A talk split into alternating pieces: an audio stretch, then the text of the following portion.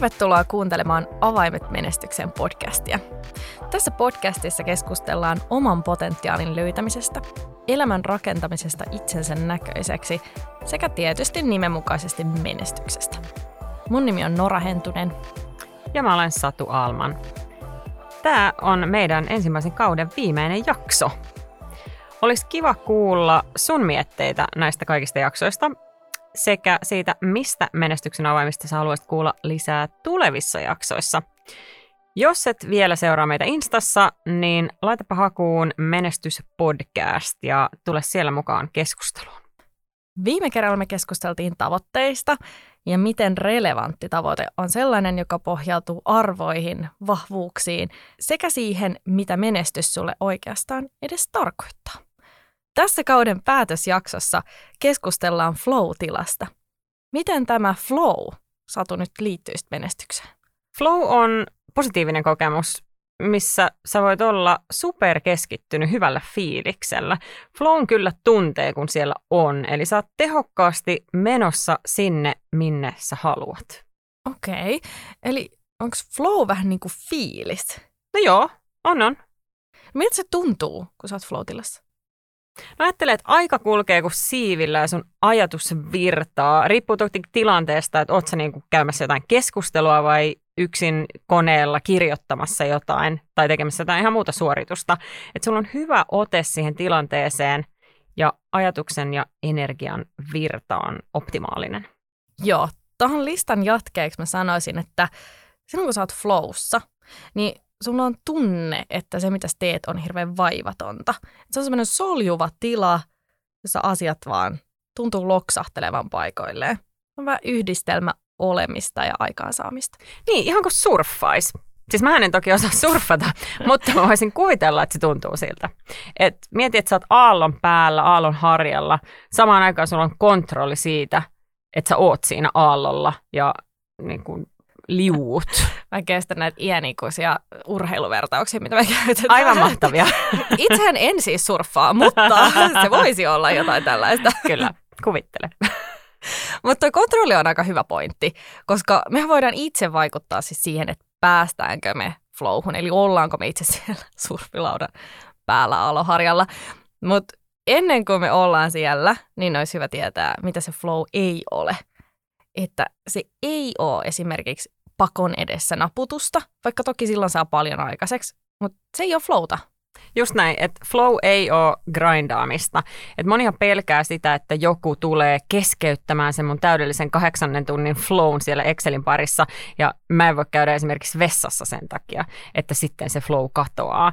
Mutta flowta on pitkäkestosta, nopeita pyrähdyksiä, ajatellaanko flowta mikro- ja makrotasolla, ja toisaalta myös kaikkea siltä väliltä. Mm. Flow ei ole pelkästään sitä, että sä tuotat ja teet jotain.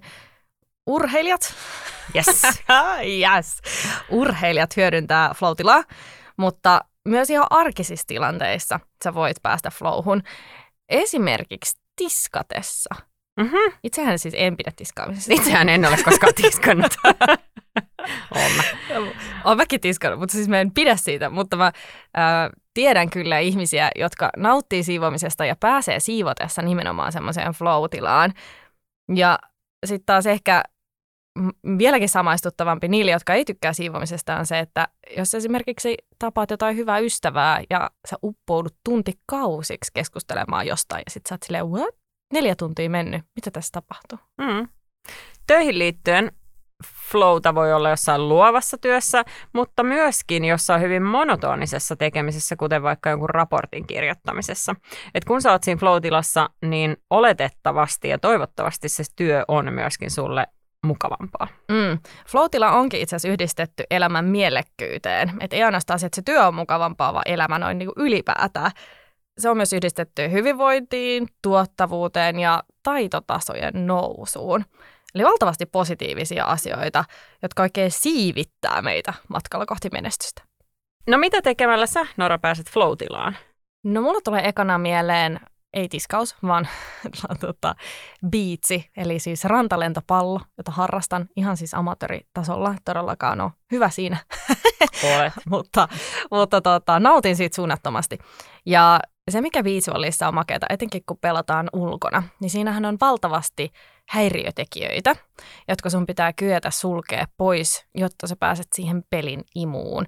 Aurinko vähän paistaa silmiin, lokkeja ja muita ihmisiä, kuuma hiekka pöllyää ja tuuli vie sitä palloa.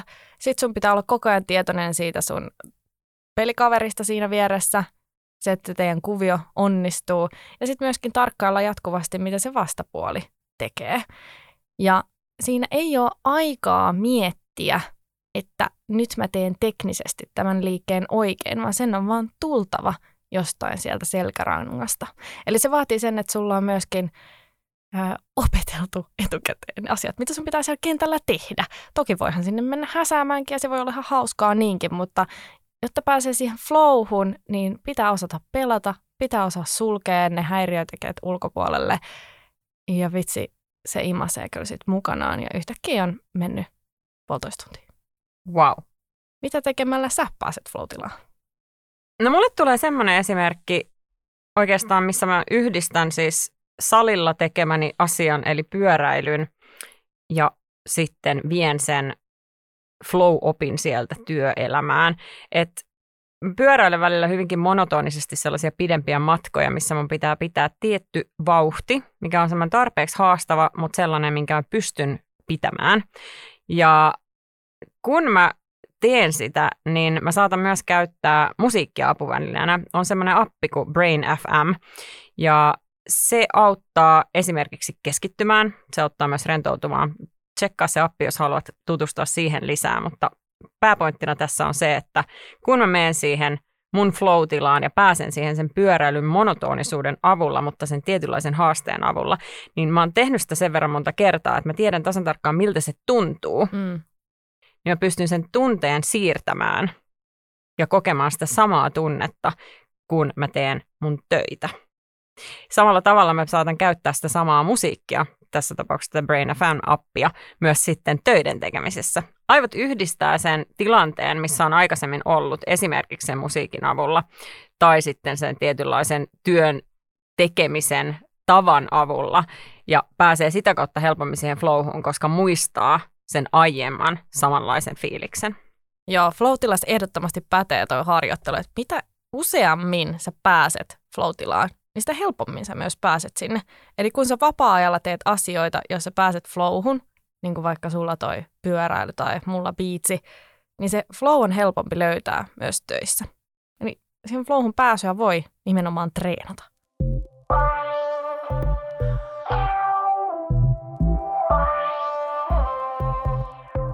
Viimeksi me puhuttiin tavoitteista, ja ne oikeastaan kytkeytyy tähän flow pääsemiseen enemmän kuin usein tajutaankaan.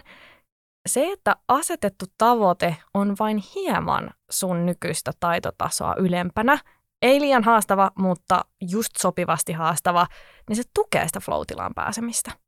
Eli semmoinen niin kuin taito, haaste, taso pitäisi olla kohillaan silloin, kun sä haluat päästä flow sen lisäksi sen tavoitteen selkeys on yhdistetty flow Eli että sä tiedät tasan tarkkaan, mitä sun pitää tehdä. Äärimmäisen mielenkiintoisia pointteja, koska harva oikeasti miettii noita, kun puhutaan flow Mm. Kun sä haluat päästä siihen flow niin kyllä sun ainakin kannattaa pyrkiä minimoimaan kaikki häiriötekijät. Eli jos sä mietit sellaisia häiriötekijöitä, kuten applikaatioiden piippaukset tai puhelimet tai screenillä tulevat mailit tai näin poispäin, niin ehdottomasti pois. Mitä muita häiriötekijöitä meillä voi olla? Muita häiriötekijöitä voi olla muut ihmiset. Totta. no, toki ne tulee sieltä notifikaatioiden kautta, mutta myöskin se, että tila, missä sä oot, niin ei vaan ole optimaalinen siihen. Että sulla on vähän epäergonominen asento, vähän on huono olla, et ole syönyt kunnolla. Semmoiset niin pienet jutut siinä ympäristössä ja sun olotilassa häiritsee sitä sun keskittymistä. Mutta lisäksi yksi häiriötekijä voisi olla stressi. Stressaantuneena on huomattavasti haastavampaa löytää sitä flowta. Eli sanoisin, että kannattaa huolehtia siitä palautumisesta. Palautuneena mieli on kirkas ja ylipäätään pystyt keskittymään sen flow vaatimalla tavalla. Se flow on aidosti haastava, vaativa ja energiaa kuluttava tila. Mm. Vaikka se tuntuukin kevyeltä niin kuin surffaukselta, Mm-hmm. niin kuin Satu kuvaili. Eikä se mikään helppo harrastus. Mutta sinne pääseminen ei tosiaan ole siis sattumaa. niin, että myöskin sen flow-tilan jälkeen niin sä tarvit sitä palautumista. Aikataulu tai aikataulun tekeminen voi tukea, mutta se voi myös estää flow-tilaan pääsyä. Hyvät deadlineit ja tavoitteet tuo selkeyttä ja tukee flowta, mutta liian vaativa aikataulu sen sijaan taas stressaa sua ja tekee flowsta hyvin haastavan, ellei jopa mahdottoman. Mm. Ja sitten kun siihen flow-tilaan on päässyt, niin sen ylläpitoa tukee palautteen saaminen. Eli erilaiset tällaiset vähän kuin välipalkinnot, että sä saat koko ajan semmoista vahvistusta, että sä edistyt ja susta tuntuu siltä, että tämä homma etenee. Myöskin se, että pelillistää sitä, kun tekee, niin silloin sä saat sitä palkintoa siinä matkan varrella koko ajan. Esimerkiksi vaikka tiskatessa tai siivotessa, että sulla on jotain välietappeja ja Mm. miten sä niin kuin mutkittelet siellä kotona, pääset kohti maaliin. Joo, ja tällaisia esimerkkejä löytyy niin arjesta, esim. tiskausesimerkki, ja nykyään paljon myös erilaisia appeja ja muita työvälineitä, millä sä voit coachata sun omia aivoja. Et mä mainitsin aiemmin tuon Brain FM-applikaation ja toisena tämmöisenä laitteena, ja, joka on myöskin appi, niin mulla on käytössä ollut Tovin tämmöinen kuin Mendi. Ja se on tämmöinen neuropalaute-laite, eli sä voit treenata sun aivoja ja oppia sitä kautta johtamaan sun aivoja, vaikuttamaan sun aivotyöskentelyyn ja kapasiteettiin paremmin.